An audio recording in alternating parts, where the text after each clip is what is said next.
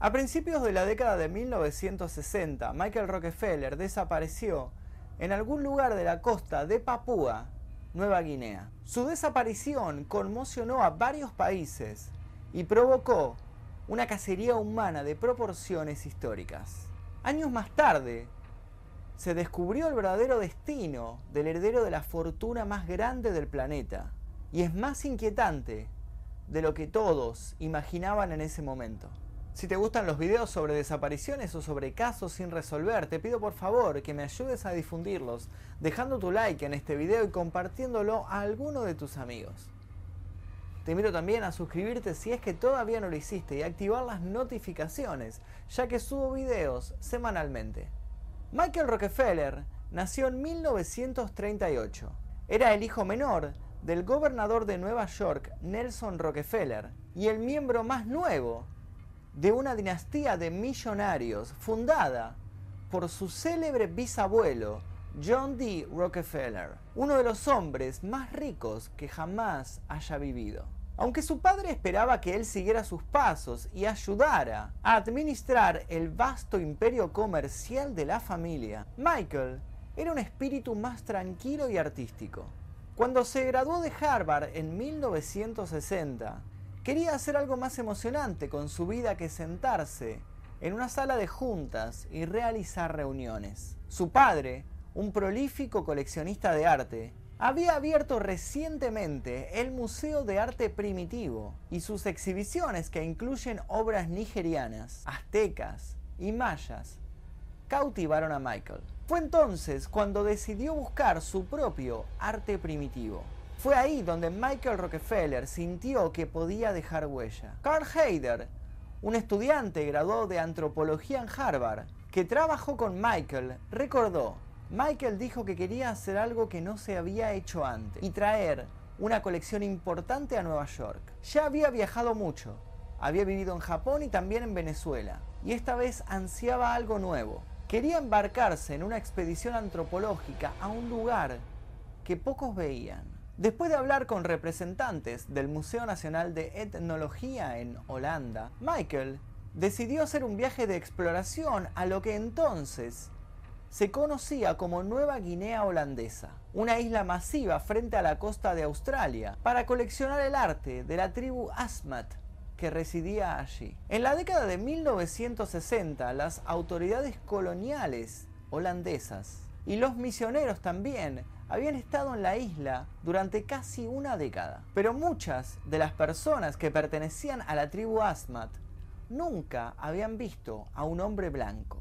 Con un contacto severamente limitado con el mundo exterior, los Asmat creían que la tierra más allá de su isla estaba habitada por espíritus, y cuando los blancos venían del otro lado del mar, los veían como una especie de seres sobrenaturales. Michael Rockefeller y su equipo de exploración fueron entonces una curiosidad para el pueblo de Otsjanep, hogar de una de las principales comunidades Asmat de la isla, y también fueron no del todo bienvenidos. Los lugareños soportaron la fotografía del equipo, pero no permitieron que los investigadores blancos compraran artefactos culturales, como por ejemplo los postes bisque, que eran pilares de madera intrincadamente tallados, que servían como parte de los rituales Asmat y como parte también de sus ritos religiosos. Michael no se inmutó. Se sentía muy libre conviviendo con los Asmat y ansiaba el momento de poder comunicarle al resto del mundo qué era lo que sucedía en aquella isla mostrando las fotografías que habían sacado e intentando exhibir alguno de los objetos. En ese momento, la guerra entre aldeas era común y Michael aprendió que a veces los guerreros Asmat cortaban la cabeza de sus enemigos y comían su carne. También, en ciertas regiones del territorio, los guerreros Asmat practicaban el sexo homosexual como parte de un rito, y en estos ritos de unión también a veces bebían la orina del otro. Ahora esto es un país salvaje y de alguna manera es mucho más remoto de todo lo que he visto antes, escribió Michael en su diario de viaje. Cuando concluyó la misión de exploración inicial Michael estaba lleno de energía.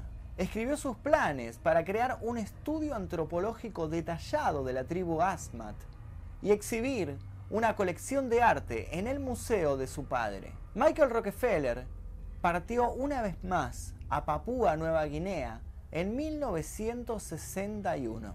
Esta vez fue acompañado de René Wassin, un antropólogo del gobierno. Cuando su bote se acercó a el 19 de noviembre de 1961, una ráfaga repentina agitó el agua y agitó también las corrientes cruzadas. El bote volcó dejando a Michael y a Wassin aferrados al casco dado vuelta. Aunque estaban a 20 kilómetros de la orilla, Michael le dijo al antropólogo creo que puedo hacerlo. Y se fue nadando. Nunca más volvieron a verlo con vida. Rica y políticamente conectada, la familia de Michael Rockefeller se aseguró de que no se ahorraran gastos en la búsqueda del joven. Barcos, aviones y helicópteros recorrieron la región en busca de Michael o de alguna señal de su destino. Nelson Rockefeller y su esposa volaron a Nueva Guinea para ayudar en la búsqueda de su hijo. A pesar de sus esfuerzos, no pudieron encontrar el cuerpo de Michael. Después de nueve días, el ministro del Interior holandés declaró, ya no hay ninguna esperanza de encontrar vivo a Michael Rockefeller. Aunque los Rockefeller todavía pensaban que había alguna posibilidad de que Michael hubiese sobrevivido, al final abandonaron la isla. Dos semanas después, los holandeses cancelaron la búsqueda. La causa oficial de la muerte de Michael fue anotada como ahogamiento. La misteriosa desaparición de Michael Rockefeller fue una sensación mediática. Los rumores se extendieron como un incendio forestal en todos los tabloides y periódicos de la época. Algunos dijeron que los tiburones lo habían comido mientras nadaba hacia la isla. Otros afirmaron que estaba viviendo en algún lugar de la selva de Nueva Guinea, escapando así de la jaula dorada de su riqueza. Los holandeses, por supuesto, negaron todos estos rumores diciendo que no podían descubrir lo que le había sucedido. Simplemente había desaparecido sin dejar rastro.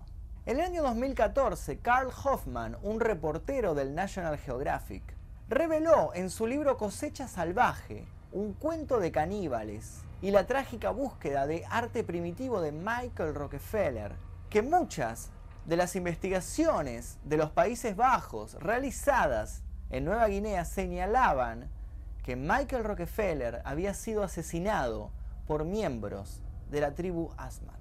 Dos misioneros holandeses en la isla, quienes habían vivido durante muchos años con la tribu Asmat y hablaban su idioma, dijeron a las autoridades locales que habían escuchado de los Asmat que algunos de ellos decían haber asesinado a Michael Rockefeller. Un oficial de policía fue enviado al año siguiente para investigar este rumor. El oficial Wim van de Waal llegó a la misma conclusión e incluso consiguió un cráneo que según los Asmat pertenecía a Michael. Todos estos informes fueron enterrados en archivos clasificados y no se investigaron nunca más. A los Rockefeller se les dijo que no había ningún indicio concreto de que su hijo había sido asesinado por la tribu Asmat.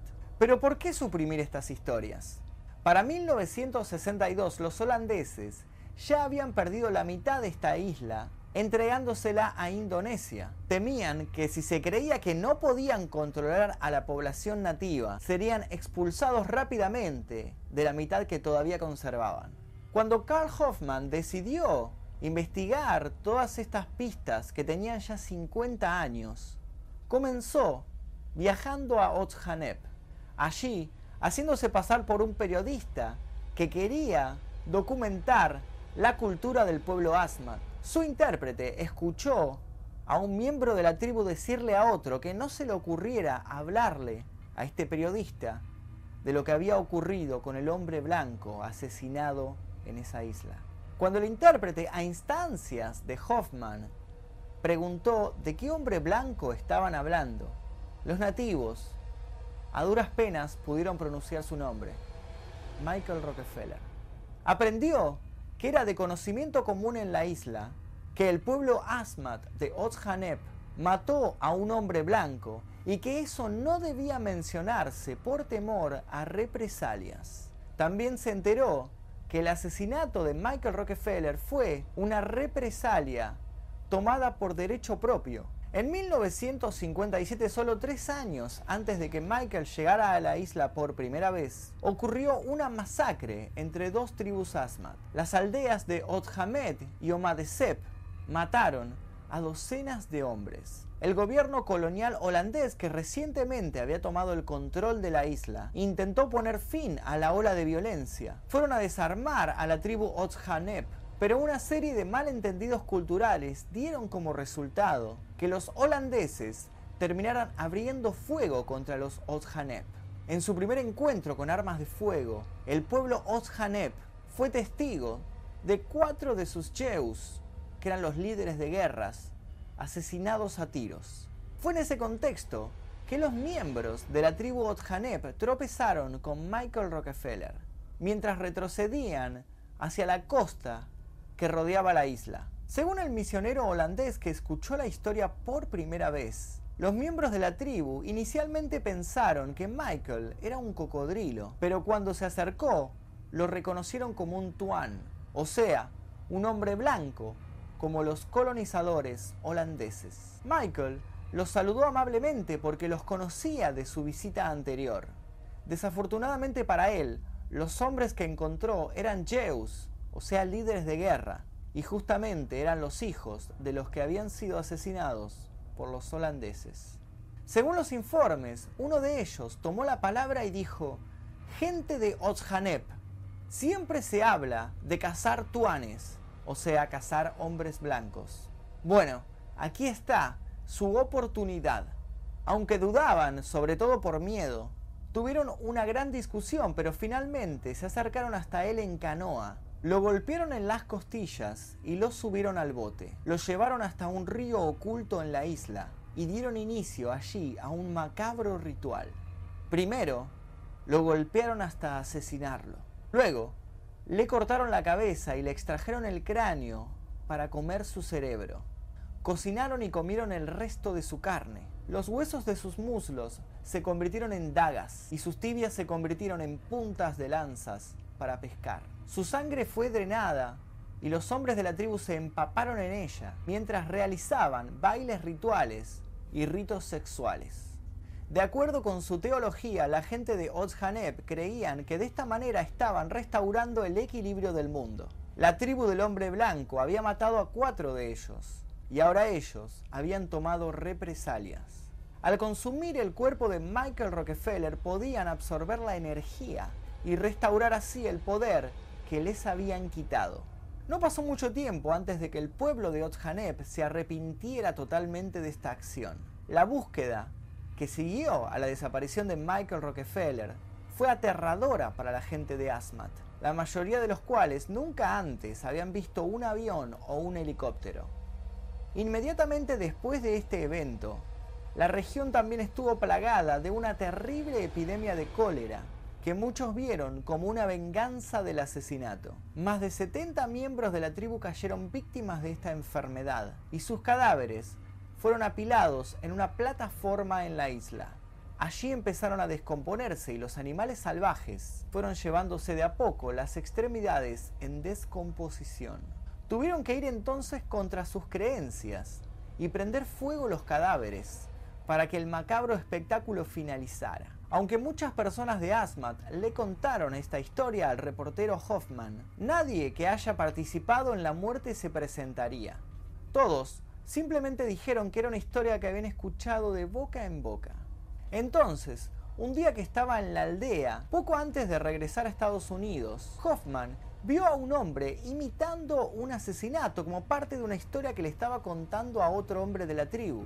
Este miembro de los Asmat fingió lanzar a alguien, disparar una flecha y cortarle la cabeza. Al escuchar palabras relacionadas con asesinato, Hoffman comenzó a filmar, pero la historia ya había finalizado.